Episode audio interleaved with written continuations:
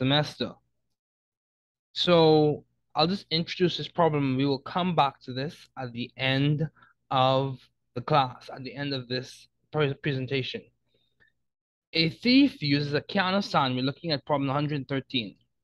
A thief uses a can of sand to replace a solid gold cylinder that sits on a weight-sensitive alarmed pedestal. The can of sand and the gold cylinder have exactly the same dimensions. So if we look at this, they give us the dimensions. This is a, an example of dimensional analysis if you're guessing or figuring out what we're about to do. Dimensional analysis in terms of length. So length is 22 centimeters, radius is 3.8 centimeters. Calculate the mass of each cylinder. Ignore the mass of the can itself. So we're looking at the mass of the cylinder, given that we have the density of the gold and we have the density of the sand. Then they also ask this question, that the thief set off the alarm? Explain. So let's read this problem one more time and then we'll come back to it at the end of this presentation. A thief uses a can of sand to replace a solid gold cylinder that sits on a weight-sensitive alarmed pedestal. The can of sand and the gold cylinder have exactly the same dimensions. Length is 22 centimeters, radius is 3.8 centimeters. Calculate the mass of each cylinder. Ignore the mass of the can itself. Density of gold is 9.3 grams per cubic centimeter. Density of sand is 3.00 grams per cubic centimeters. Did the thief set off the alarm? Explain. So just keep that problem in your mind. You could let's let loom around in your mind and let's begin the lecture for today.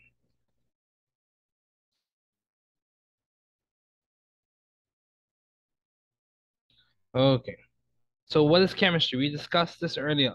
Chemistry is basically the science of substantial change. And you look at those change in terms of different units, the compositional units, whether it be atoms, electrons, quarks, whatever the case may be.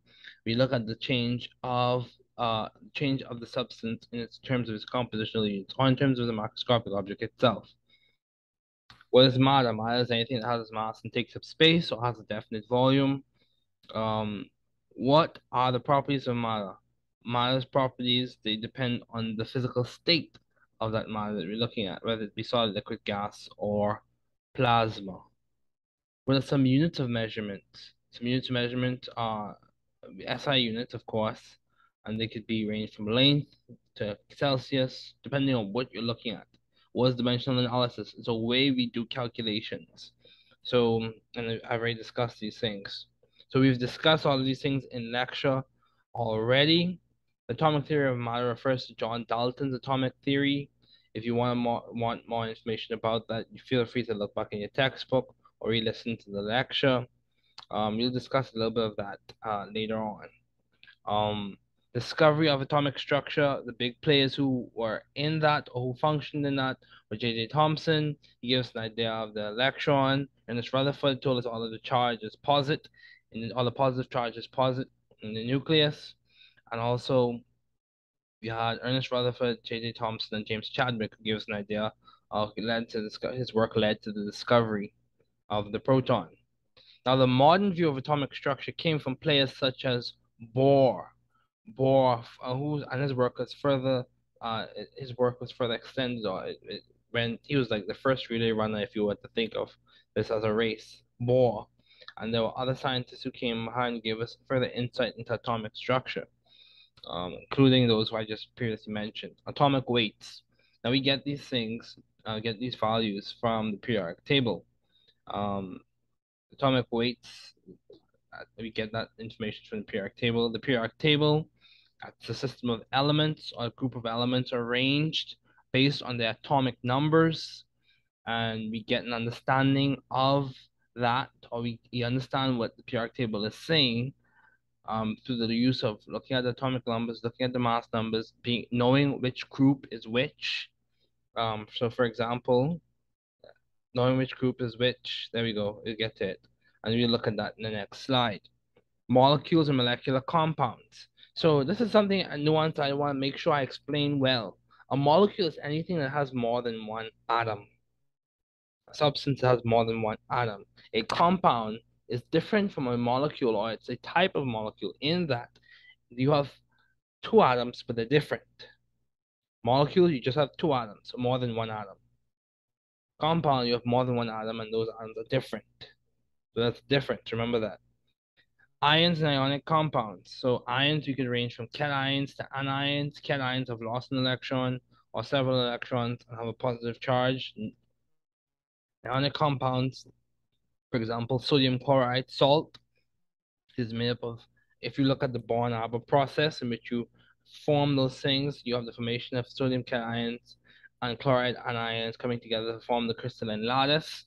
So an ionic compound, an example of that is sodium chloride.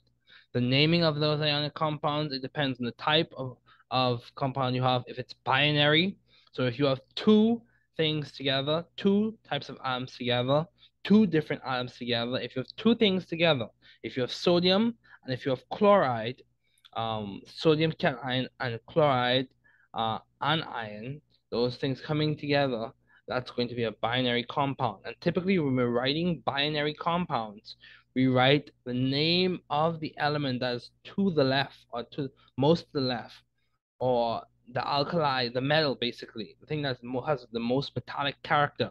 We write that as first, uh, the first thing. So sodium will go first.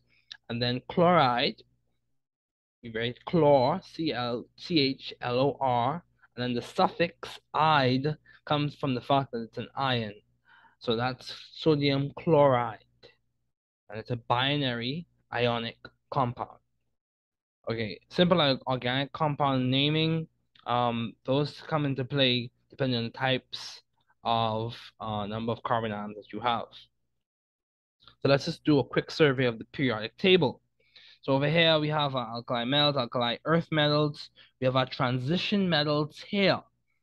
Then we also have uh, metalloids, gas, antipo, um, boron, silicon, germanium, arsenic, antimony, tellurium, polonium. We have uh, aluminum, these are group three. We have carbon, all of the big players. We have our halogens, and then we also have our noble gases. So key, th key things to keep in mind the group number gives us an idea of the valency. So the group number gives us an idea, especially for main group elements, groups one, two, three, four, five, six, seven, eight. In ideal situations, those group numbers give us the idea of the valency. Noble gases, it just tells us it has a complete octet, so they're extremely stable in their ground state. So group one will typically have a positive charge, or they will form cations with a plus one positive charge. The group two elements will form a cation with a plus two positive charge. Group three, for example, aluminum forms a cation with a plus three. Silicon has various valencies. Germanium, tin could be two plus or four plus. Um, so four, is, but for, this is consistent with the idea that they have the capacity to form uh, or to have the valency of four nitrogen. Now, as we go from group five onward, these atoms or these elements are electronegative. And for example, with nitrogen, nitrogen forms a anion N3 minus. Um, so we went from the things that were donating or giving away the electrons, groups one through four, basically, to those are accepting electrons. So nitrogen is accepting electrons, it typically forms N3 minus. Um, oxygen accepts two electrons, O2 minus. Fluorine accepts one electron, F minus. And that typically is consistent in throughout the group. So that's what the group numbers tell us. Now the the period numbers tell us the number of electron shells, and this it coincides well with the Bohr model as we draw those models out, um, as well as there's some things for you to note. Let me get my annotate, my annotating option. This right here, this right here is known as the S block. This right here is known as the P block. This right here is known as the D block. And this right here is known as the F block. So I'm just exposing you to that content now so that you're familiar with it before we go into it in depth. Those letters, uh, they come from quantum chemistry, and they give us an idea of the, how things, how the, how the electrons are distributed typically within the atom. So they just give us an idea of that, and I, that's all I'll say about that for now. Now the F block, we have our lanthanides and actinides series. And those uh those we just you just just be aware of them for now. Let me erase this. Um let me see. Let me erase this. There we go. Okay. So common cations. These are common cations to think about. Hydrogen typically forms a positive one cation, ion that's consistent with what we see in the periodic table. So, yeah. Lithium, sodium, potassium, cesium, and silver form plus one cations. Magnesium, calcium, strontium, barium, zinc, cadmium form two plus. Aluminum forms three plus. Ammonium forms a plus one. Now we're talking right now. Ammonium is a compound. It has two different elements, two different atoms that come from one from nitrogen, one from hydrogen. Actually, one from nitrogen and four from hydrogen. But at the end of the day, it's made up of two different elements, nitrogen and hydrogen. So copper plus one, cobalt two plus, copper two plus. Copper can have uh, copper is a little different because when you look at our transition metals, these ones are special. Copper is special. Um, copper is special. Chromium is special. Manganese is special. Iron is special because they have various valencies. So uh, if you're familiar with what you did in BGCSE chemistry or earlier chemistry in which you would discuss something as ferrous hydroxide or ferric hydroxide, ferrous plus one, ferric plus two. So those things you want to keep in mind. Those things you want to keep in mind. Copper, cuprous, one, cupric, two. Just want to keep those things in mind. Okay. Um, so you have your Mercurous. It, this, these are just a classic examples of what I'm saying. It's important to be well versed in this language. So as we progress through the semester, you're aware of what I'm talking about. So as we continue on, we see that we have hydride. Yes, in this case, you have a hydrogen that has a negative charge. That's just an example of how things are not set in stone, how hydrides form. You typically see hydrides forming or hydrides being released when you have a basic reaction um, or some type of uh, nucleophile. So fluorides, chlorides, bromide, iodide, all of those anions they gained an electron, gained electron density. Um, oxides, peroxides, sulfides, all of those, all of these gain two electrons. Nitrite, this is consistent with what I said, gain two electrons. Acetate, chlorate, perchlorate. Now these right here, chlorate, perchlorate, nitrate, and permanganate. These are an example of what we call polyatomic anions. If you listen to the name poly, more than one, atomic, more than one atom, ions, and that's what these are. Same thing with carbonate, chromate, dichromate, sulfate, phosphate. All of these, from this chlorate to phosphate, all of these are an example of polyatomic anions. Okay, so we discussed the naming of those things already. So these things we have discussed, this, the postulates of Dalton's atomic theory, we have discussed that already. Key experiments, we discussed that.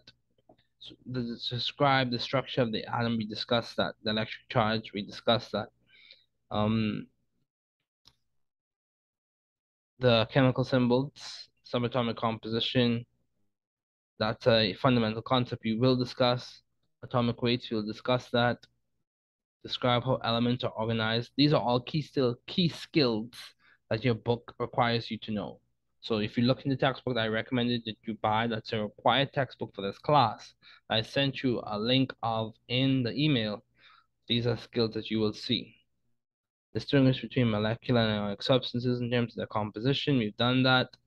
Um, distinguish between empirical formulas and molecular formulas. So empirical formulas, this is something we will discuss. Empirical formulas is the simplest representation of a chemical formula. Molecular formulas is just a general representation or the representation that you first get. Empirical is the simplest form of the chemical formula. Um, describe how molecular formulas and structural formulas are used to represent the compositions of molecules. Um, structural formulas show you the shape, give you an idea of the um, molecule's geometry. Molecular formulas just give you an idea of what element it's made up of. Explain how ions are formed by the gain or loss of electrons and be able to use the periodic table to predict the charges of ions. Explained already. All these things we will get to or we have already discussed. Now, balancing chemical equations.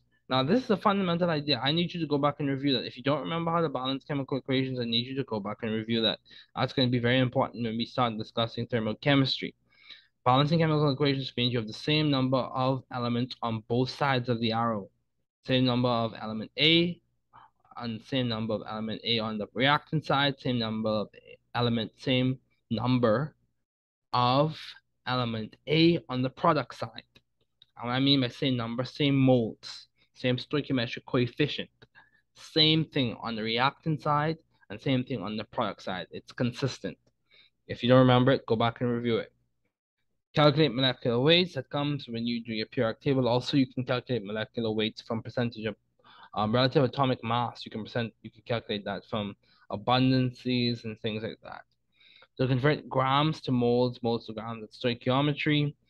We've reviewed dimensional analysis. Go back and review the BGCSE stoichiometry things if you don't remember those. Um, Avogadro's number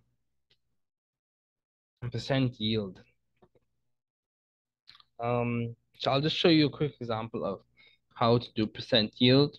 Percent yield is done by your actual yield over your theoretical yield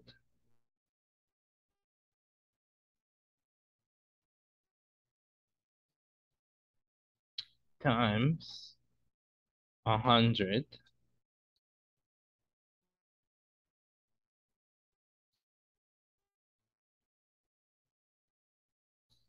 over one. Actual yield over theoretical yield times 100 over 1. Now, your actual yield is the value that you get or you obtain in your experiment. The theoretical yield is the value that you calculate using dimensional analysis from the value, from the, the value uh, or the number of element, number of moles of the element that is the limiting reagent. Let me draw that back. So you have you have in your reaction a element or a molecule or a compound that will be consumed first. That will we'll run out of that one first. And that limits the reaction because it determines how much product you can make. So when you determine which element or which molecule or which compound is the limiting reagent, you use that value of that element and you calculate how much product you have as possible from the reaction. And that is your theoretical yield. In theory, that's what you should get.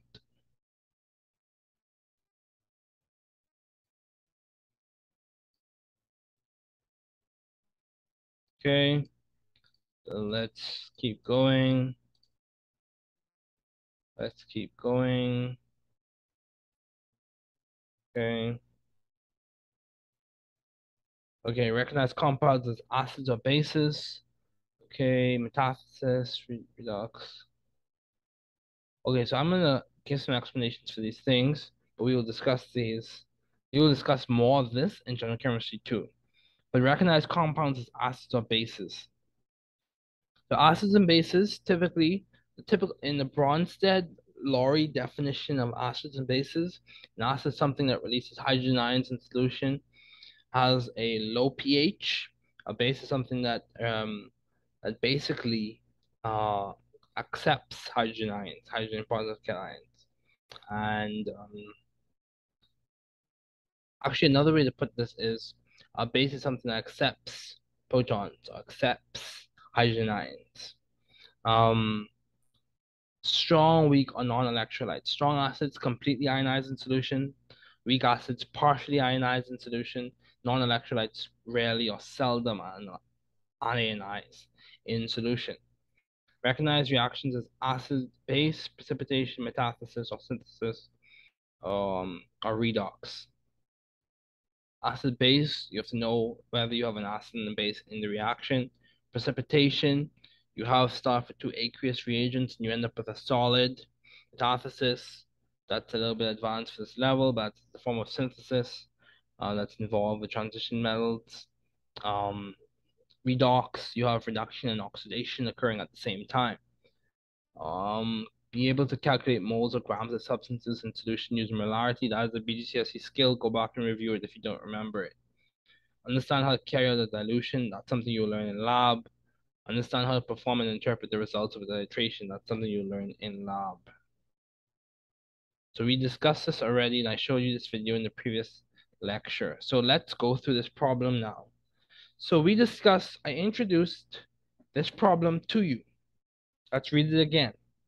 A thief uses a can of sand to replace a solid gold cylinder that sits on a weight-sensitive alarmed pedestal. The can of sand and the gold cylinder have exactly the same dimensions.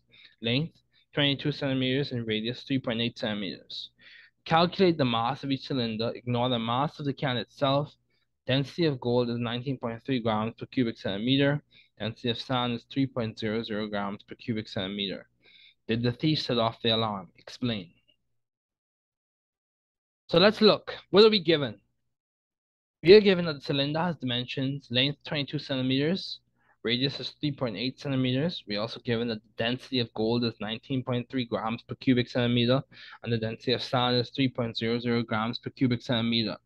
What are we solving for? See, this is the same heuristic that I gave you earlier.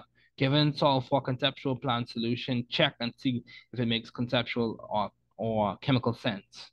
So what are we solving for? We're solving for the mass of the gold, given the length, the radius, density of the gold. Given technically we're given the length and radius of the cylinder and density of the gold, and the mass of the sand, given the density of the sand. So what we're going to do, we're going to look at length and radius, and we're going to convert that to volume. Then we're going to look at density and volume and convert that to mass. Volume is equal to length times pi times r, or radius squared, density is equal to mass over volume. So the volume of the gold is equal to the volume of the sand. That's the assumption that we're making in this equation, in this solution process, in solving this problem. And that's going to be 22 centimeters, which is the length, times pi, 3.14, times the radius, 3.8 centimeters squared. And that's going to be equal to 998.0212 cubic centimeters and density is equal to mass over volume. So we rearrange the formula for density and we get that mass is equal to density times volume. So we just solve for the volume, 998.0212 cubic centimeters, and then we multiply that volume by the density of gold, 19.3 grams per cubic centimeter, and then we get 1.926181 times 10 to the 4 grams or we do it to two sig figs, two significant figures, 1.9 times 10 to the 4 grams. The units are correct. The magnitude of the answer seems correct considering the value of the density is approximately 20 grams per cubic centimeters. Two sig figs, two significant figures are allowed to reflect significant figures in 22 cubic centimeters and 3.8 cubic centimeters. Typically, we truncate the non-significant digits because the first non-significant digit is a 2. So given the values that we're given, all of our values have two sig figs, or we, we typically, actually that's three, but all of, we typically give our answer uh, according to the value that has the lowest number of significant figures. So if we look at the values, and one of them has two sig figs, three sig figs, and then two sig figs, so we give our value two sig figs because of that. Okay, um, now let's look at the mass of the sun. We have the volume now. Now we multiply it by the density. We did the same thing we did to determine the mass of gold. We do determine the mass of the sun. So 3.00 grams per cubic centimeter times 998.0212 cubic centimeters equals 2.99406 times 10 to the 3 grams. And that's equal to 3.0 times 10 to the 3 grams. The units are correct. The magnitude of the answer seems correct, considering the value of the density is 3 grams per cubic centimeter. This number is much lower than the gold mass. Two significant figures are allowed to reflect the significant figures in 22 and 3.8, which is exactly what I said. round the last digit up because the first non-significant digit is a 9. So comparing the two values, now 1.9 times 10 to the 4 and 3.0 times 10 to the 3 shows a difference in rate of almost a factor of 10. This difference should be enough to trip up the alarm and alert the authorities to the presence of the thief. So we from that from these calculations we could theoretically reason out or rationalize um whether the thief set off the alarm. Power of chemistry. Keep that in mind. All the best this semester we ahead to help you grow and build intellectual capacity.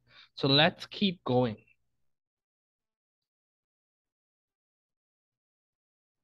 Let's keep going.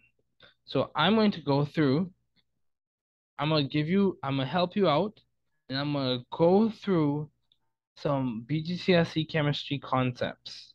I'm going to go through, uh, I, I went through the curriculum and I designed another uh, resource for you, um, resource that can be helpful for you. And we're going to go through this. Okay. Okay. Do for mode. mode. There we go. So we discussed what chemistry is. It's a scientist change that can occur in the context and on the scale of substantial change of quarks, subatomic particles, or atoms. Now we're just going, this is a recap of BGCSE chemistry. I want you to be aware of what's going on in the class. So I'm going to give you give you a little bit of review of BGCSE chemistry during this lecture this, uh, this morning. Um, so focusing on BGCSE chemistry, there is organic chemistry, biochemistry, physical chemistry, and theoretical chemistry. And chemistry is basically on all of those chemistry not in a nutshell. We just do a surface level view of those things. So it's very it's very basic chemistry. So again, chemistry is a study of hydrocarbons focusing on their reactivity, structure, mechanism, and the theories associated with those reactions.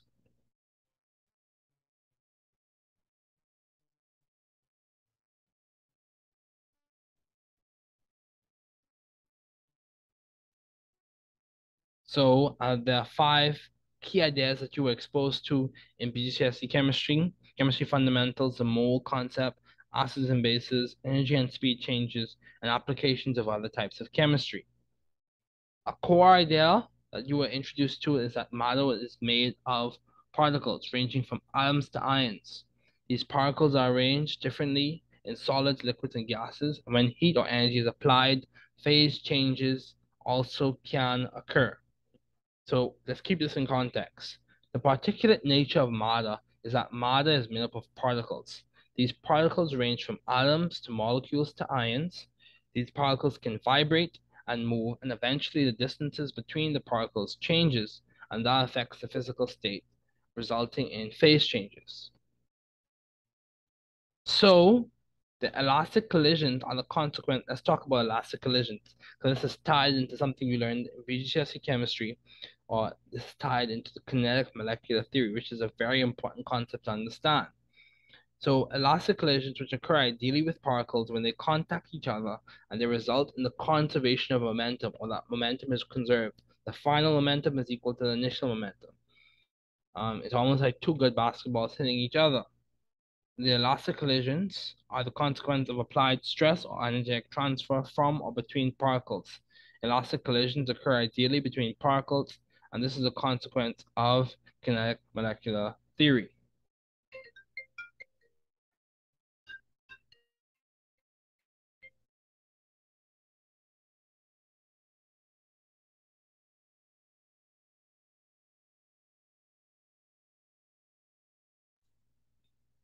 Okay, so let's continue on. Um, with that in mind, let's talk about um, temperature. Temperature can be expressed as the average kinetic energy of a group of particles, atoms, molecules, or ions at a physical state. Temperature can be related to kinetic molecular theory, energy, and motion. The previous statement is true, since kinetic energy increases occur at the same time motion, and that ideally results in increases of thermal energy. So let's keep going. Diffusion, so these are all tenets of kinetic molecular theory. Diffusion can be explained as the movement of particles down a gradient without external input of energy, the opposite of active transport.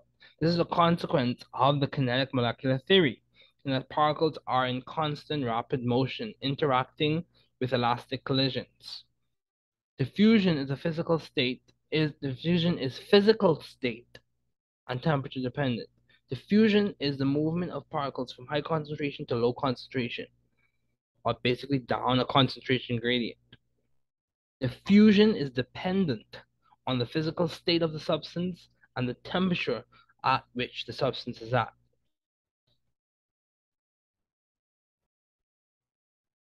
Okay. So in fact, that it is a fact that solids, liquids, and gases are made up of particles, and each phase has a different arrangement of particles. Solids are closely packed in structures that absorb vibration, shocks, and transfer heat uniformly. However, a liquid has more interparticle distance that allows for movement and transfer of energy. These are ideal situations. Also, gases have far greater distances between their particles. Phase changes that are with the physical states occur with the bonding arrangements of the substance. Uh, phase changes, one more time, the phase changes that occur uh, they occur while the bonding arrangement of the substance remain the same. So when you have a phase change, no intramolecular bonding has changed. Intermolecular bonding may have changed, but intramolecular bonding has not changed. Melting points and freezing points are pressure dependent and occur at a specific temperature and a specific pressure. Liquefaction and condensation are both phase transitions that occur between gas and liquid states. However, liquefaction involves direct transition from a gas to a liquid. However, condensation involves transition of a gas to a liquid or a vapor to a liquid. So condensation is like a wider reaching term. So we discussed these already. Now let's discuss some of these key players, big players in um big players in uh, atomic theory. There were several key players in the development of atomic theory. First was Democritus. He provided the ideas associated with the substances being composed of atoms, and these ideas originated with Leucippus. Second was Dalton. He provided the historical and descriptive framework for atomism, noting ideas mentioned earlier. Add to this were Boltzmann, who provided a probability. Boltzmann, who provided probability framework for atomic kinetic energy. His work ultimately helped establish the relationship between kinetic energy and temperature, which relates as the average kinetic energy. After was Ernest Rutherford and his alpha particle gold foil experiment, which provided evidence supported the existence of nucleons. Nucleons, you have your protons and neutrons, that's a nucleon. Um, in the sense of nucleons. Um, nucleons are referring to your protons and neutrons, those things in the nucleus. Um, following this was the work which led to the confirmation of the existence of the subatomic particle, um, i.e. the electron. Moreover, was the work of James Chadwick. So following this was the work of J.J. Thomson, which led to the confirmation of the existence of the subatomic particle, the electron. So a nucleon could be a proton or a neutron. Um, moreover, was the work of James Chadwick, whose work helped confirm the existence of the proton. Along with these pioneers was the work of Niels Bohr and his model we will discuss this semester, from which we obtained the Bohr model. Additionally, it is noted that Gilbert N. Lewis aided in providing a noting system for electrons and their atoms, which as time progressed, added to the toolkit of organic chemists in describing mechanisms. However, it is established that the position and momentum of an electron cannot be determined with equal accuracy, and that's the Heisenberg uncertainty principle. So these things are foundational. I'm not going into all of that. Um, feel free to go over your BGCSE notes um, feel free to go over your BGCSE notes. Let me see. Okay. Let's actually, you know what? Let's just go over these things go over the concepts, the foundational parts that occurred in the BGCSE curriculum that are very relevant to what we'll discuss this semester. A bond is an attractive force between nucleons and electrons. Nucleons can be protons or neutrons. Um, bonds can be dative, in which the pair of electrons come from one element, or covalent or ionic. Covalent bonds occur between nonmetals. Ionic bonds occur between nonmetals and metals. The ionic bond occurs between metals and nonmetals. For example, potassium chloride and cesium chloride. Also, the covalent bond occurs between nonmetals. So ionic bond occurs between metals and nonmetals. Covalent bonds occur between nonmetals. Carbon monoxide, a product of incomplete combustion, has covalent bonds and dinitrogen monoxide, N2O, laughing gas, has covalent bonds. Bonding exists on a spectrum, but for, for, for the BGCSE, bonds were set categories especially covalent bonds. But in reality, covalent bonds exist on a spectrum in which you could have polar covalent or non-polar covalent bonds. So this is an example of a Lewis structure. You can draw an example of uh, stick of metallic bonding. Now let's talk about the concept of the mole involves a chemistry chemistry analog of the dozen. So it's almost like describing to say something a mole or something is almost like saying a dozen or something. But the, the numerically they're not the same. But what you're trying to do is name a group of items or a number of items using one word. So a mole means you have 6.02 times 10 to the 23 somethings or particles or atoms or or whatever the unit that you're looking at. Unit of substance you're looking at. This is typically how you did your stoichiometry calculations. Given mass of reactant over 1 times 1 molar of over the mass of the element times the molar ratio times elemental mass of product over 1, and then you get your mass of your product.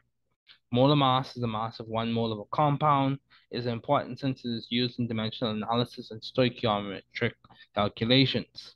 Also, the empirical formula is the simplest representation of a molecule or compound, and the molecular formula is a common representation of a molecule. Given mass times one mole over molar mass gives you the designated number of moles. Number of moles, designated number of moles of the lowest number of moles equals empirical formula. Molecular formula is given mass over empirical formula mass, and that gives you a scale factor. The scale factor times the empirical formula gives you your molecular formula. Just remember, it's important to remember that one mole of a gas is RTP versus STP. RTP 24 liters per mole. Um, that's standard. Uh, that's the standard uh, RTP, uh, room temperature and pressure, in which you have 20. This is the volume a gas occupies. An RTP 24 liters per mole. Temperature is going to be um, temperature is going to be 0 degrees Celsius, pressure is going to be 1 atmosphere. Standard temperature is 25 degrees Celsius, standard uh, pressure 1 atmosphere, and standard temperature and pressure, the gas occupies 22.4 liters per mole in terms of volume. Okay, so Dmitry Mendeleev, what did he do? He helped organize the table, and from this organization of the table of elements, um, he organized it into periods. We know that the period number refers to the number of electron shells and the group number, top of the columns, refers to the valency of the elements in the respective column. Okay, in the table you have nine big ideas. Group one is alkaline metals like lithium. Group two is alkaline earth metals like magnesium. The middle section of the table is transition metals, followed by group three, four, five, six, which they're elements with different properties. Group 7 is halogens like fluorine, also group 8, also known as group 0 is noble gases. A note on solubility. Now we could go into all of this, but this is not completely relevant to what y'all will be doing this semester, so we will not discuss it. Um, the valency of an element is the amount of electrons an atom will lose, gain, or share in order to become stable and achieve a ground state noble gas configuration. This idea is important because it is the basis of chemical reactivity and it influences the formation of bonds. It is relevant since it is in the periodic table. It can be obtained from the main four main group elements and the group number. So when you're writing formulas for ionic compounds or for polyatomic ions or ionic compounds, consider these general rules. Write the symbol, write the valency, exchange the valency for notation purposes, and write the formula with the exchange valency as the subscript. Um, extra information on naming and radicals. Naming varies depending on the class of compounds. For example, ionic compounds versus organic compound. You also have radicals, which are atoms with unpaired electrons, for example, a chloride radical. We're not going into all of that. That's for organic chemistry, in which you have singlet, doublet, or triplet. We're going to talk about that. This we're not talking about those that type of notation, radical notation. But let's get back to what what's relevant to us. You have your conservation laws, and important to know those. You have different definitions, and I hinted at this when I just started introducing acid-base uh, ideas. You have, for the BGCSE, the most common definition was the Arrhenius definition, in which you have a base acid producing hydrogen ions in water and a base producing hydroxide ions in water. However, in for many things, even in organic chemistry, we tend to look at the Bronsted-Lowry definition, in which an acid produces protons and a base accepts protons. There's also the Lewis definition that you will also look at in organic chemistry, which states that the acid accepts electrons and the base releases electrons. However, as stated earlier, the Arrhenius definitions were used in high school. Bronsted would typically be used in general chemistry, and Lewis definition and Bronsted would be used in organic chemistry. The strength of an acid or base is directly proportional to how much of it ionizes in solution. The strength can be measured using the pH scale, which is a logarithmic scale. Acids tend to have approximately low pH um, values. Neutral occurs, so low pH values 0 to 6.5. Neutral occurs at 6.9 to 7.5, and basic is from 7.5 to 14. These are approximate ranges. Um, in terms of indicators and neutralization reactions, um, this stuff, it's relevant, but not relevant to you all this semester. Later on, we will discuss these things. If if you take general chemistry 2, you'll discuss this acid-base theory in more detail.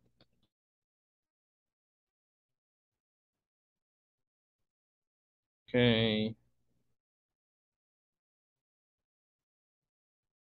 Le Chatelier's principle. That's for general chemistry 2 daggers to. Okay, all the things chemistry two. Okay, so